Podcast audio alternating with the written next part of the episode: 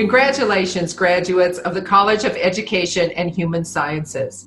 You will forever be part of a college whose mission is to enhance the lives of individuals, families, schools, and communities, and to strengthen the relationships among them. Wherever your work may take you, with the youngest of ages, with adolescents, with adults, or with senior citizens, or perhaps your work will be doing research or teaching or in service and outreach to others. Wherever your work may take you, you will help the college achieve its mission. I am proud to have you among my colleagues and honored for the work that you will carry on. Together, we can make the world a better place.